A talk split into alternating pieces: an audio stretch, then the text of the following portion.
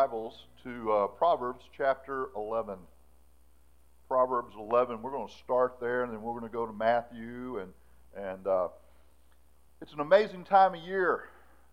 We get, uh, man, we get to give, and we get to give, and my daughter, uh, my middle daughter, Laurel Ann. A lot of y'all don't know her. Um, even when she was living with us, people didn't know her. She stays real quiet and kind of behind the scenes, and and hey, to see you all. Got the new baby. Amen. All right. Um, yeah, Laurel's kind of always hidden things, and she likes it that way, pretty much. But she she's just buying all sorts of stuff for us for Christmas. I kind of like that. She loves to give. She's she's really awesome about that. And it's that time of year where we all give, and I'm giving out stuff too. Um, I, I found out I give out a whole lot more than I, I thought I would because we go someplace and, oh, that's so nice. Okay, you can have it. Oh, your mother would love that. Oh, your mother would love that. I'll get that. You know, I hate to go shopping with my daughter Laurel because I end up spending more money than I ever can ever think of. Um, now, Laurel is really a tightwad. She's like her mother. Um, when they buy something, the first words out of her mouth is, "This was this was originally ninety dollars, but I got it for nine. It doesn't care what it looks like, it's just the deal. So uh, we are at a time, though, where we give a lot of stuff. And, and uh, years ago, I was uh, listening to a message. And uh, I'm going to I'm gonna be, since we put our uh, messages on the uh, internet and so people can listen to them, I want to be honest and give credit where credit's due. I was listening to a man named Chip Ingram. Some of you may have heard him on the radio, and I get a lot of his stuff and I read through it. And, and he, he had a series about generosity. And I copied some of that. So I'm just going to give Chip Ingram the credit for, for right now because um, I don't know. Some preachers say if there was, uh, I'll preach better sermons when they're written by somebody else. So, um, but he, I got to tell you, he spurred my thinking. So we are going to talk about the, the genius of generosity. When I was a kid, my family my grandmother had bought, bought a lake house in Lake Placid. Y'all know where Lake Placid is? When we had the lake house there, or at that time, there was no stoplights in Lake Placid. There, we were only about there was only about six or eight houses on the lake when my grandmother bought this house. On the other side, it was on, it's on Little Lake Henry, and there's a canal that runs into Lake June. If you're familiar with that area, you know what I'm talking about. Most of you are probably lost. But um, down the road, there's a little store. Well, it used to be a store and a uh, a beer joint. Now I think it's just mostly a beer joint uh, called Jackson's. Um, but across the road on Lake June, there was a family, and my grandmother bought a boat and a boathouse from them. It was kind of interesting to watch all these guys, my dad and uncles and all, pick up this boathouse and, and walk it across the road and down through the canal and over to our house. But the people she bought that from, there was a young young man there. He was probably a teenager at that time, and I was probably about five, four or five years old. His name was Junior. And I didn't know it at the time, but Junior's special needs. But Junior made model airplanes. And he did the greatest model airplanes. As a little kid, I was super impressed with the way he made model airplanes. In fact, I remember he had a B 17 and he showed it to me and he opened up he, he, did something and the bomb bay doors opened up and here's what it was. Junior was a genius. That's what i used to tell my grandmother and she'd laugh because i probably didn't say it too well. I kind of had a little bit of speech issue at that time. But junior was a genius. He was smarter than anybody that i, I had ever seen because i'd never seen anybody be able to put together model airplanes like that. Later on as i grew up i tried to put together model airplanes I really believe he's a genius because I never could do it well. Zachary and I tried to put one project together, my son. It was SR 71, and it never did make it. I'm going to buy them all made now. But what I want to talk about, Proverbs 11:25 says this: "The liberal soul shall be made fat, and he that watereth shall be watered also himself." Genius means that we're smart. And, and what God's starting to tell, and what He's going to reveal to us, that if we really want to be smart, if we want to really be the, the smartest person in the room, if we want to be wiser above everyone else, then we're going to become generous. A generous person is the smartest person around. Generosity means, I love how this one comes out. It's a root word, uh, generous, of noble birth. Excellent, generous, having qualities associated with those of noble birth. Noble, high minded, gracious, magnanimous, willing to give or share, unselfish. If we will become a generous people, we will be counted as the smartest people in the room. It is genius. And you know who the smartest one who instituted all this is? The creator of the world. Our holy, our, the holy God. He has given all. Um, First uh, Timothy 6.18. They that do good, they that be rich in good works, ready to distribute, willing to communicate. Telling us that we should be ready to give. Uh, one of my favorite missionary stories ever is about the, uh, the men, the martyrs who lost their life down in uh, Ecuador. And one of those martyrs, his name was Jim Elliot, he said this, and this is a very famous quote. It says this He is no fool who gives what he cannot keep to gain what he cannot lose. You see, genius, generosity is ingenious because it works.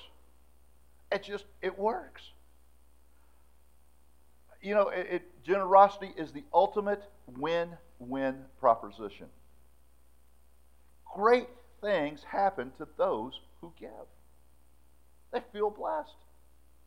Don't you just love to give something away? Don't you? Oh man, doesn't it just?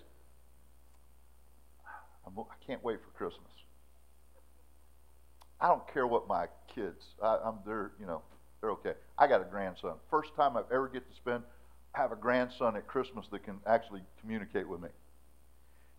And he's scared of me a little bit. But I've got the coolest present for him. He's going to love it. Last year I got him an airplane, and he, you know, he wasn't even a year old, so he just kind of like, okay. He's starting to figure out the airplane, but he doesn't know Papa gave him the airplane. This year he's going to know. I got him this little trampoline, and he's going to be able to jump up and down on the trampoline. It's got a little handle so he doesn't fall and bust himself up too bad. But he's going to love that. And I can't wait to give that to him. And I can't wait to give Cynthia her presents. She goes, You already gave me my present. Ah ha ha. How cool is it to give something? Remember that feeling, that warm feeling you get? It's a win proposition. You win when you give. On the 18th, we'll be putting all these packages that we're taking to the schools will be ready. And we're going to walk in at, at Neil Armstrong Elementary, and we're going to carry in 10 baskets. We'll be, it'll probably, we'll all have back problems by doing this, but we're going to take these in, and those kids that get these, the families that get these, are going to be overwhelmed.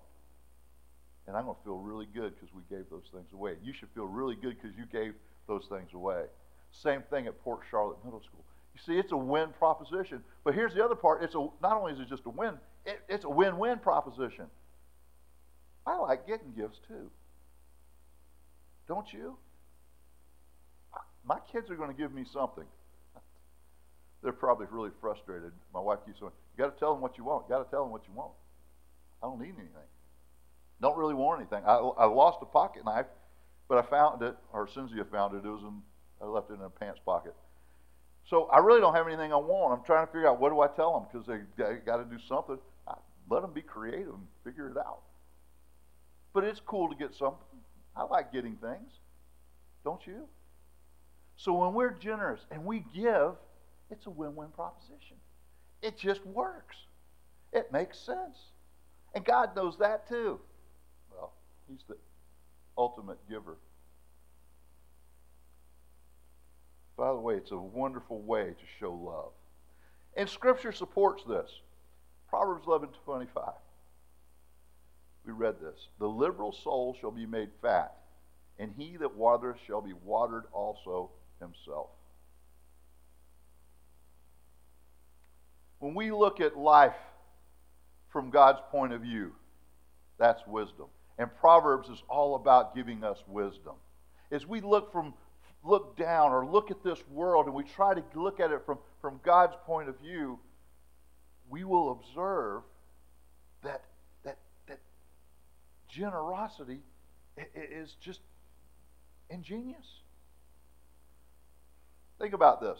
Who are the most miserable people you know? Misers. I mean, here we are. We're at Christmas time.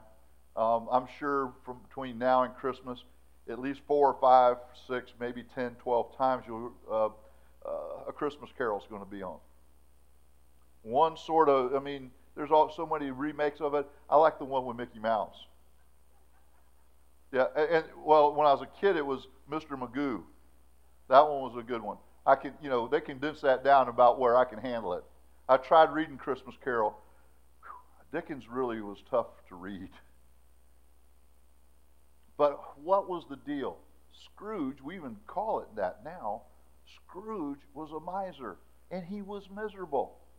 And his, his partner, Jacob Marley, was a, a miser, and he suffered in torment as a ghost wandering around with chains because of that. Look at Scrooge McDuck. Do you ever see him happy? The only time he's happy is when he's jumping around in his money. You think about those people who aren't generous. It's all about getting. It's all about getting. They're miserable. They're miserable. We see that all the time. In fact, we preached a little bit about that.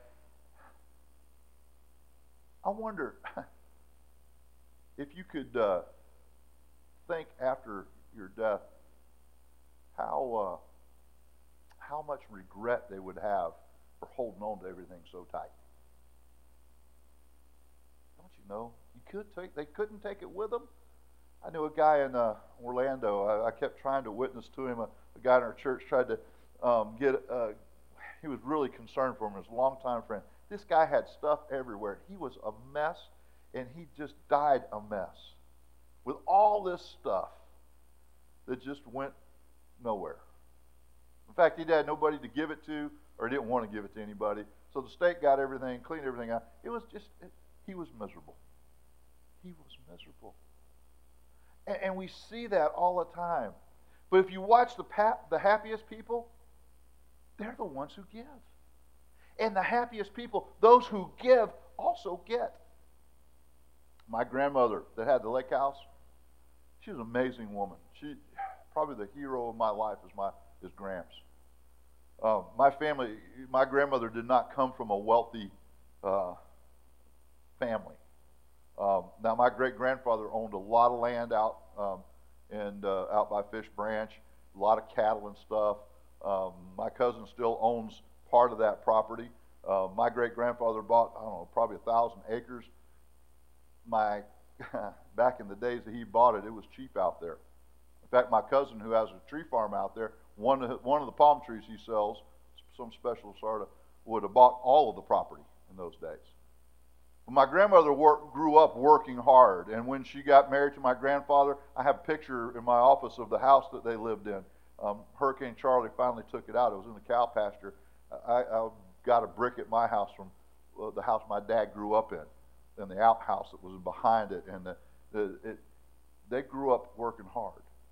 And my grandmother would move, remove palmetto bushes, and you know how hard it is to dig up palmetto roots and stuff. That's what my grandmother did, and she worked hard and she saved hard, and and she got a, an opportunity. She went to to uh, Sarasota and, and, and had raised up enough money. She bought a nursing home and she kept taking care of people and kept taking care of people. And man, if anybody ever needed anything, my grandmother was right there. She was always happy to give and to serve. But the cool thing about it is it came back to her. She was given a house. She was given other things. She was taken care of, and, and, and she also was able to take care of her children and her grandchildren. She was just such a blessing. And it all became because she was generous. Think about the people you know in your life. Think about the ones who are most generous. Don't they seem to be the most happy? You see, it's a, it, it's a win win proposition. It works, it's genius to be generous. Really, our experience confirms it. It's as you can tell, I have story after story. then the Christmas spirit. Think about it. The Christmas spirit exemplifies the gener- generosity is genius. It's, it's the, the best way to go. Everybody right now is gen- generous. You're going to get cards in the mail, uh, not from us. We decided a long time, a long time ago we didn't have money to buy cards and send them out. And then by, as, as time went on and went on, we got to the point where there were so many people that we should send cards and we'd probably forget, so we just said, and I'll go send cards. I feel bad about that. But I, I, we do love you. We send cards, we give presents, we do all sorts of things. Uh, you know, 11 months out of the year, people act like jerks, and then one month a year, they act real nice. Yeah, I know where, where Cynthia works. They're going to be bringing her stuff and cookies and nice, and they're going to do, you know, they're going to do nice things for the people that work there. And then in January, they're going to start yelling at them again. Isn't that the way it goes? But the Christmas spirit, something about this time of year, we're celebrating the birth of Christ, the Savior, the greatest gift ever given. And we get in the spirit, we start giving. We start being generous. Becoming a generous person is the smartest way to increase the quality of your life. You get that? Being generous is the smartest way to increase the quality of life. You know what? If you're not really happy with the quality of your life, start being generous. Isn't that what happened to Scrooge? After his horrible night, he started being generous, and look how his life changed. Generosity is genius because it protects us. It protects us. Spiritually, generosity protects us from short sighted, bad investments of our time, our treasure, and our talent. Every day we invest time. Every day we invest our talent. Every day we invest our treasure. And if we are generous, we will have a great dividend. Turn to Matthew, if you will. Matthew uh, chapter 6. Matthew chapter 6, part of the uh, uh, Sermon on the Mount. Um, I think we're going to be going in depth on that after the first of the year. Do some things here. But uh, man, Christ is teaching and he's giving things out. Matthew 6, starting verse 19. Lay not up for yourselves treasures upon earth where moth and rust doth corrupt, and where thieves break through and steal. But lay up for yourselves treasures in heaven, where neither moth nor rust doth corrupt, and where thieves do not break through nor steal. For where your treasure is, there will your heart also be also. The light of the body is in the eye. If therefore thine eye be single, thy whole body shall be full of light. But if thy eye be evil, thy whole body shall be full of darkness. If therefore the light that is in thee be darkness, how great is that darkness? No man can serve two masters, for either he will hate the one and love the other, or else he will hold to the one and despise the other. You cannot serve God and mammon. It's interesting here. Let's kind of break some of this down. The very first thing is you have a negative command here lay not up for yourselves treasure. That means stop doing that. Stop trying to put all this stuff away uh, on earth. Why? Because moss and rust, and rust doth corrupt. Thieves break in and steal it. Two things happened to me this week that, that, that illustrate some of this. My generous daughter Laurel gave Cynthia her car she got another car. Not a new car, but another car. And uh, Cynthia always wanted what Laurel had. And but it needed tires. So I went to um, Sam's early, you know, before everybody gets there because we have that business membership and I don't have to fight the crowds. Get it in there, pay for the tires. They're getting ready to do the work. And it has one of those locking lug nuts. And my son in law has lost the locking lug nut thought we might be able to get a hold of him. But no, he was on an airplane. He's flying into the Bahamas, and we couldn't get a hold of him. Thought it might be up at his, his grandparents' house, but no, wasn't there. Called his grandmother, and yeah, he was looking for that the other day.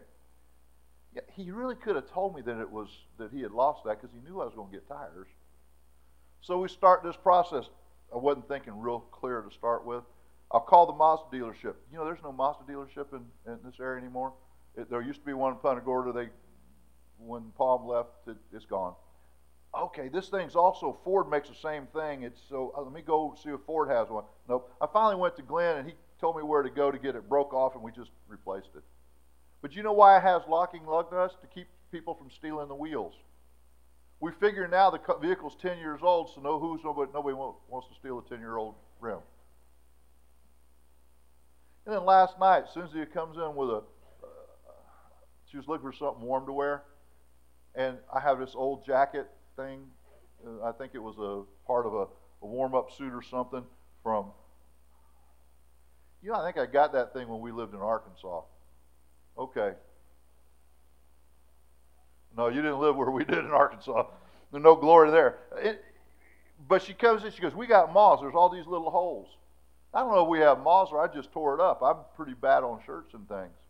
But here's the deal that shirt, jacket, you know, I don't wear it very often, but it's going away, and I have to have locks to keep the wheels on from people stealing them. Don't you ever get tired of trying to protect your stuff? Man, we have to have, we're going to have to install, well, we have, we have alarms in this building.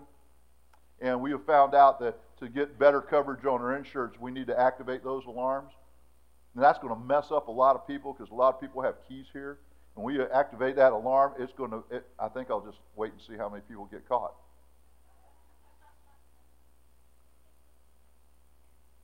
You know, people are always breaking in and stealing things.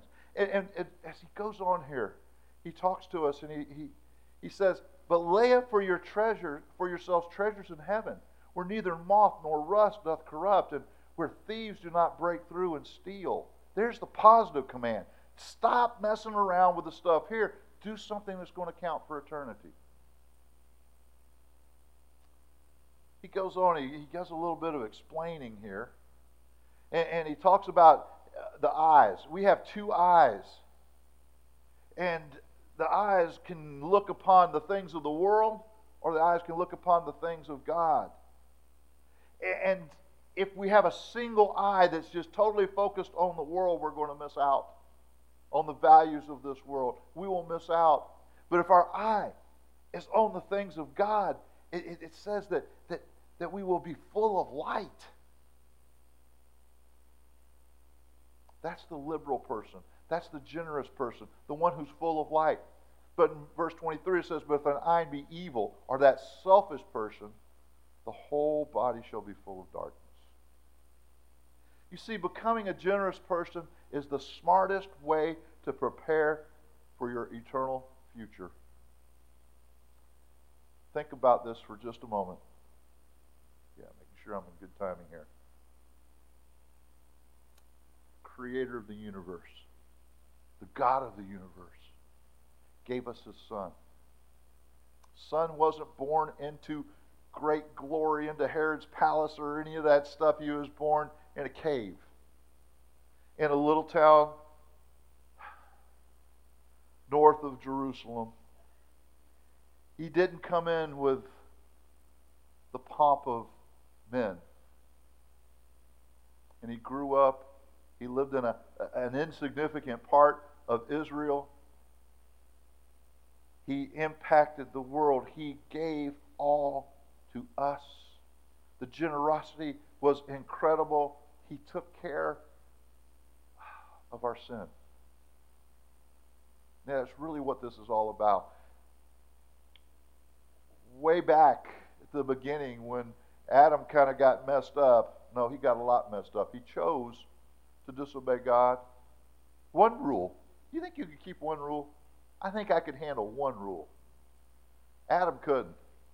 He messed up. He, he disobeyed God. And because of that, every one of us has been tainted with sin.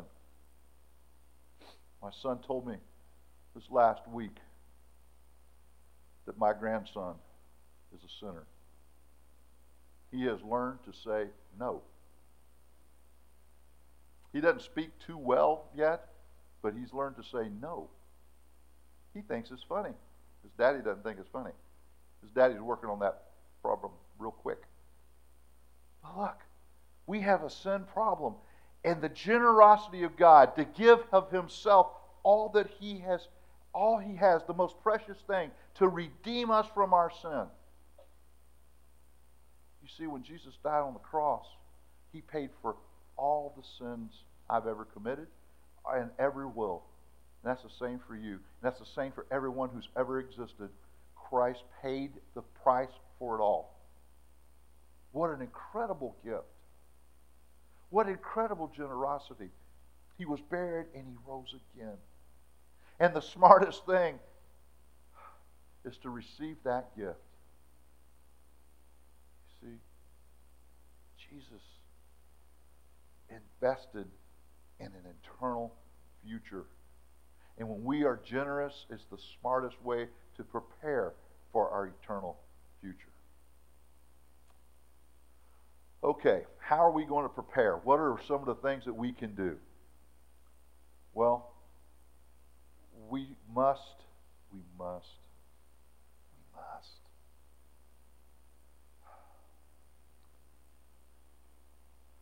we must put our heart we must put God first. Where my heart always goes, so does everything else. If we put Jesus first in our hearts, everything else will line up.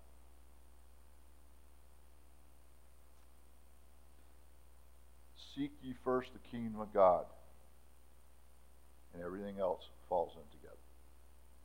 If we put Jesus first in our hearts, our gener- we will become like him. We will make investments. We will be generous on his behalf. You see, we started a couple weeks ago talking about money in our lives, and we understood, and one of the first principles I tried to get to you is it's all God's to start with. So we can invest God's money into God's things. We can invest God's time that He has given us into God's things. We can investigate and invest the talents that God has given us into God's things. We can be generous with our money, our time, our talent. And when our heart has Jesus first, everything else will follow.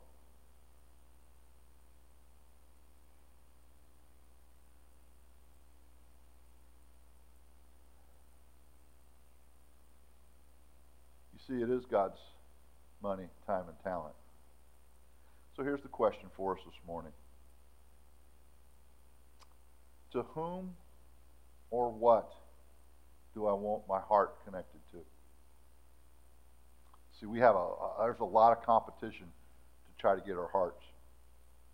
Satan knows how to get our hearts. This world knows how to get our hearts. I mean, just watch the commercials. They're geared to get you going and get you wanting and having. You got to get this. Does the world have your heart? Does Satan have your heart? Or does Jesus have your heart? Oh, I know that Jesus has your hearts. I look at the pile of stuff back there to give to these kids. I look at the, the offerings of how you invest and allow us to go into the public schools every week. We go into public schools, and boys and girls hear the gospel. They get taught about Jesus and we are able to do that because of your generosity. We can use some help in some areas too. Maybe you can be more generous with your time. Maybe you have some talents. We need your talents. If you see, when Jesus is first in our life, all we have belongs to Him. And we can be geniuses because of the generosity that comes out of putting Jesus first. Here this morning, who's first in your life? What's first in your life? Second question, maybe more important. If Jesus isn't first in your life, maybe you don't know him. And if you're here and you don't know Christ as your Savior, uh, we're going to have a time of invitation. We're old fashioned in that. And we're going to have a time of invitation. I want you to be able to come, and we'll open God's Word up, and we will, we will go verse by verse, and we will show you how you can know for sure that He is your Savior. We don't want anyone confused about that. So you're here this morning and don't know Christ. Allow us to show you. Allow us to, to, to show you how you can have eternity as your home, heaven as your eternal home. What a great Christmas gift that would be. Amen. There's other needs. I know that. Whatever they may be this morning, is God dealing in your heart? Just follow whatever it is that He's calling you to do. Be obedient and be generous. Let's stand. We're going to pray, and